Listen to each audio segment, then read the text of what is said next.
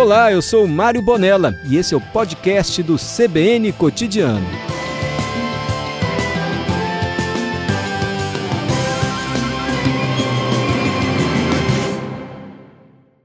Fábio, muito obrigado, viu, por atender o C B N Cotidiano na tarde dessa quinta-feira. De nada, disponha, Mário. Boa tarde a todos aí. Uh, Fábio, só para a gente entender, a bacia do Rio Jucu, Sim. ela abastece quais cidades da região metropolitana? Olha, a região metropolitana, é, ela tem um sistema todo integrado, né? Hum. Mas normalmente a bacia do Rio Jucu, a água que vem do Rio Jucu, ela, ela fornece uma, uma quantidade maior para a porção mais sul da região metropolitana, né? E a água que vem do Rio Santa Maria da Vitória é responsável pela porção mais norte da região metropolitana. Então, uhum. assim, aquela, aquela região ali de Jardim Camburi, Serra, já seria mais é, influenciada pelo fornecimento de água da bacia do Rio Santa Maria. Sim. E a região de Vila Velha, né, a, toda essa parte mais do centro aqui é, de, da, de Vitória, já é mais influenciada pela bacia do Rio Jucu. Mas, assim, é, de maneira muito resumida, é um sistema hoje que está bastante integrado, né? Então, se a bacia do Rio Santa Maria tiver com algum problema para que essa água chegue até os municípios da Serra, Jardim Camburi, aí dá para usar água do, da bacia do Rio Jucu. Dá para fazer... E vice-versa. Uma, um, exatamente, uma certa integração, né? Sim. É claro que é, o detalhamento dessa operação é, é feito pela Cesan, né? Mas o que a gente pode dizer é que hoje nós já temos uma, uma, um sistema muito mais integrado e muito mais em condições de suprir deficiências do que a gente tinha antes. Fábio, e essa nossa pergunta inicial, é possível reter essa água de alguma maneira, não sei se com reservatórios, enfim, aproveitar essa água que vem com tanta abundância agora em dias como dessa semana e guardá-la para que a gente nos períodos de seca, porque ano que vem também, quando chegar no período de seca ainda... Sim. Depois de fevereiro, lá para... Depois de março, né? É, depois de março. Abril até setembro, assim, é estiagem. Novamente, exatamente. Isso. Tem como guardar essa água, não? Olha, Mário, existe sim. Na verdade, são soluções que a gente busca, né? Existem hoje estruturas que servem para essa função. A mais conhecida delas são as barragens, são barramentos. Então, só para dar um exemplo, o Rio Santa Maria da Vitória... Nós é, fizemos um protocolo de entendimento, né, um acordo de cooperação, na verdade, com a, a empresa que opera a barragem de Rio Bonito. Né, então, na, no Rio Santa Maria da Vitória, você tem duas hidrelétricas ali, a Rio Bonito e a de Suíça. Né, ficam ali no município de Santa Leopoldina. E ali em Santa a, Leopoldina, que é bonito é, a beça, né? A gente passa lá na estrada... É linda. Bem sinuosa, tem a Bahia em volta, tem a... a hidre... Isso, em Santa Leopoldina tem até um complexo de rochoso ali. É lindo. Que o, que o rio ele passa por, por baixo daquelas pedras, então assim, é, é muito bonito. E a barragem de Rio Bonito, ela fica já no município de Santa Maria. Mas o, o, a, a, essa barragem, em vez de ela só ficar gerando energia elétrica, nós é, acordamos com eles, né, um protocolo para que eles, para que ela também funcione, para guardar essa água da chuva e suprir a necessidade de, de aumento ou fornecimento de água para abastecimento humano quando a gente passa por períodos de escassez mais severos. Né? Então, esse é um exemplo concreto de uma estrutura que já está ali, né, que antes era usada com foco muito para gerar energia elétrica, e a gente hoje dá uma nova, uma nova administração, vamos dizer assim, para aquela barragem. Ou seja, ela gera energia elétrica, mas ela também tem que fazer... regulação de nível de água para a gente manter garantido o abastecimento da Grande Vitória. E nós temos também, é, é, de forma análoga, no Rio Jucu, a Cesan já tá, é, implam- vai começar a implantar o projeto de uma construção de uma barragem também no Rio Jucu.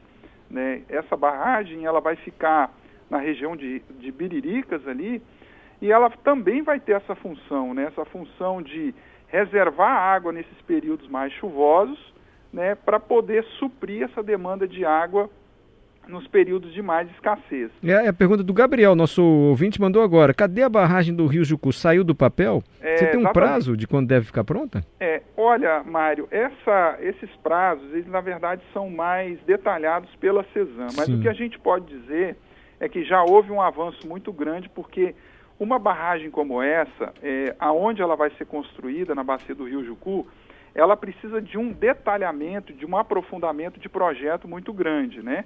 Primeiro porque você tem uma região que é muito encaixada ali, né?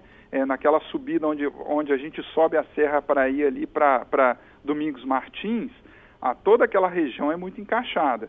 Então, primeiro que você precisa de um projeto muito consistente, de estudos de sondagem muito adequados para você encontrar a melhor posição de ter a construção do, do que a gente chama de eixo da barragem, ou seja, a estrutura de concreto que vai segurar a água. Até porque nós estamos pensando também em questões de segurança. Mas não tem um então, local, então, onde seria essa barragem do Rio Jucu estabelecida? Não, já? já tem um local definido, os projetos já foram concluídos e você tem também um processo de desapropriação de áreas, né? Sim. Então, toda essa etapa, essa etapa está sendo vencida agora. Então, eu acredito que a gente já tenha em breve, provavelmente no início do ano que vem, é, a possibilidade já de iniciar a, a, as obras. Mas seria lá, lá em Domingos Martins, essa barragem do Rio Jucu? Não, ou mais essa aqui barragem, embaixo? A previsão é, seria na subida ali, para quem conhece um pouco a região, quando a gente começa a subir a Serra de Vista Linda, que você Sei. tem a ponte é, que passa por cima do Rio Jucu e você começa a subir aquela serra. Então, à direita, o Rio Jucu vem descendo ali. Então, toda aquela serra de Vista Linda, né, antes de chegar a Marechal Floriano, tem toda aquela grande bacia, aquele grande vale encaixado, que tem uma capacidade de captação, entre aspas, da água de chuva, e ela poderia ser armazenada nessa estrutura, nesse barramento. Só que, é, como eu disse, É um, projeto, é um projeto altamente complexo, é um projeto que precisa de muito cuidado e muito detalhamento, é, muitas sondagens para você achar o ponto exato aonde a estrutura fica com maior é, capacidade de reservação e a maior segurança possível. Okay. Então, assim, essa estrutura somada à, à de Rio Bonito, que já existe, né, na, na, no Rio Santa Maria da Vitória, É, resolvem por completo a questão é, de, de reservação de água para a Grande Vitória. Perfeito. Fábio, me dá só um minutinho. Não, o repórter claro. C B N vai trazer uh, notícias do Brasil e do mundo. E daqui a pouco você volta, só para a gente concluir a entrevista. Com e para você explicar se água doce é um bem finito, porque a gente sempre ah, foi educado fala. que não acaba a água doce, mas pode acabar. Só um minutinho. A gente aguarda. À disposição.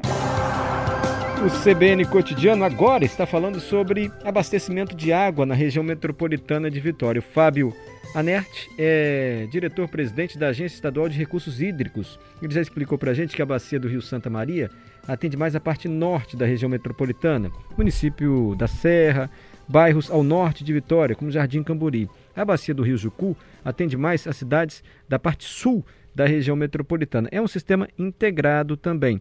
E eu perguntei, não dá para armazenar água em semanas como essa de chuva para que a gente não sofra nos períodos de estiagem? O Fábio explicou que dá sim. E deu o exemplo que na bacia do Rio Santa Maria, a água represada por uma hidrelétrica já é utilizada em períodos de escassez também. E está sendo construída, está sendo planejada a construção da barragem do Rio Jucu. O Fábio explicou que é uma obra muito complexa, ela vai ser ali perto do Vista Linda, para armazenar água do Rio Jucu para esses períodos de estiagem mais prolongada. E ficou uma pergunta no ar, né, Fábio? Eu Sim. disse que, de alguma maneira, nós fomos educados e crescemos acreditando que a água doce nunca acaba, que a gente Exatamente. sempre vai ter água, mas pode acabar, né? Exatamente, Mário. É, você tinha colocado se a água é finita, então a água é finita, sim. A quanti... Em termos planetários, a quantidade de água no planeta Terra ela é finita, então não, não entra água nova nesse sistema. E o que acontece é que, é, como já foi mencionado agora há pouco, inclusive, é, o processo de mudanças climáticas, a mudança global do clima, está fazendo com que ocorra eventos extremos cada vez mais frequentes. Então, por exemplo, a água ela está se tornando é, cada vez mais indisponível em algumas regiões, né? Significa que a gente está tá vivenciando hoje, em algumas regiões, secas mais intensas, períodos de estiagem mais intensos, né? E, e no outro lado dessa moeda, é, ocorrem fenômenos de chuvas muito pesadas, muito concentradas, que causam problemas de inundação. Então, assim, hoje é, o cenário é de que a gente tem que ter o maior cuidado possível com a água, porque além dela ser finita, ela está se tornando cada vez mais indisponível, num certo sentido, por conta da influência do, da mudança global do clima e das anomalias de chuva, né? Então, é, infelizmente, nós, nós é, crescemos numa cultura de abundância, né? Mas nós não podemos, nós temos que mudar esse tipo de visão, ou seja, nós precisamos de desenvolver realmente uma cultura de economia, de uso racional da água, de olhar para esse recurso como um recurso escasso, né, um recurso finito e que está encontrando um desafio adicional agora, que é essa questão, essa questão da mudança global do clima. O aquecimento, né? Exatamente. Isso não parte só de nós, né? Há de haver políticas também que auxiliem É, agricultores, proprietários rurais, porque com certeza, Mário, é, é visível como a preservação das matas, sim, não só próxima, assim, colada na margem dos rios, mas perto dos rios, é isso, fundamental. Nós sempre ouvimos especialistas dizendo isso. Próxima onde tem mata, perto, perto das nascentes, principalmente, exatamente, e do leito dos rios, é, isso garante mais qualidade e quantidade de água. Quantidade. Porque e, onde ou... tem, só me perdoe, e assim, claro, se eu estiver errado, você me corrija, mas o que eu não. sempre ouço de biólogos, engenheiros agrônomos, é que onde tem a mata, a água da chuva bate nas árvores e ela cai de maneira mais, eu não sei se é essa expressão, mais suave, ela mais penetra suave, no ela solo. Ela penetra mais no solo. Isso aí. E é aí isso. garante qualidade e quantidade. Por que qualidade? Porque quando não tem mata, a água bate no solo, desgastado, e isso vai sedimentar para o rio, vai levar sedimento para o rio. Então o rio fica com menos água, água de menos qualidade. Quando tem mata, é o contrário. É o que eu sempre ouço de biólogos e engenheiros agrônomos. Quer mas, dizer, então, cuidado com a água passa por isso tudo, né, Fábio? Exatamente, mas está corretíssimo é essa análise mesmo. que você fez. É isso mesmo. A grande, a gente estava falando hoje em como armazenar água. A grande estrutura de armazenamento de água é a floresta, é o solo. Então, a nossa principal caixa d'água, eu dei o exemplo das barragens, são estruturas artificiais. Mas a grande estrutura natural de, de capacidade de armazenamento de água é o solo. E o solo só consegue fazer essa reservação de água, esse armazenamento, se tiver floresta em área adequada.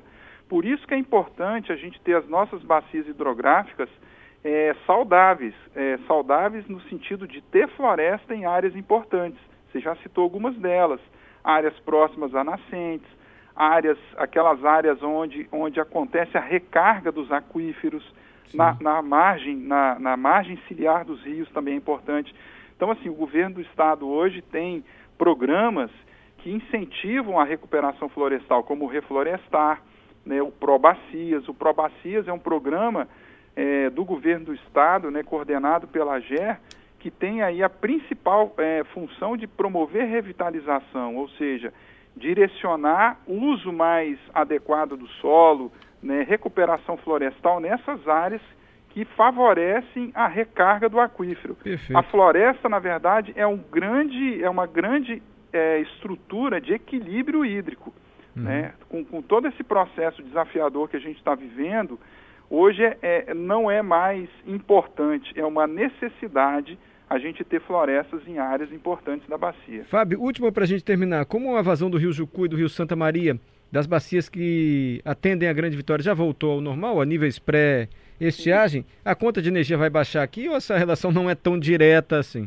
Não, Mário, infelizmente essa relação não é tão direta, né? Porque todo, toda a malha de, de geração de energia no país é uma malha integrada, né?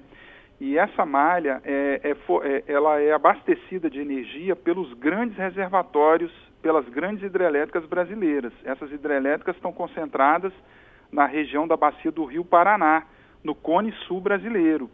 Então, assim, é, enquanto esses reservatórios grandes não forem recarregados, né, voltarem a níveis é, maiores de água, é, provavelmente a gente não vai ter uma revisão tarifária, né, da, da, do preço da energia. O Espírito Santo tem hidrelétricas aqui no Espírito Santo também, mas elas são de menor porte e menor quantidade.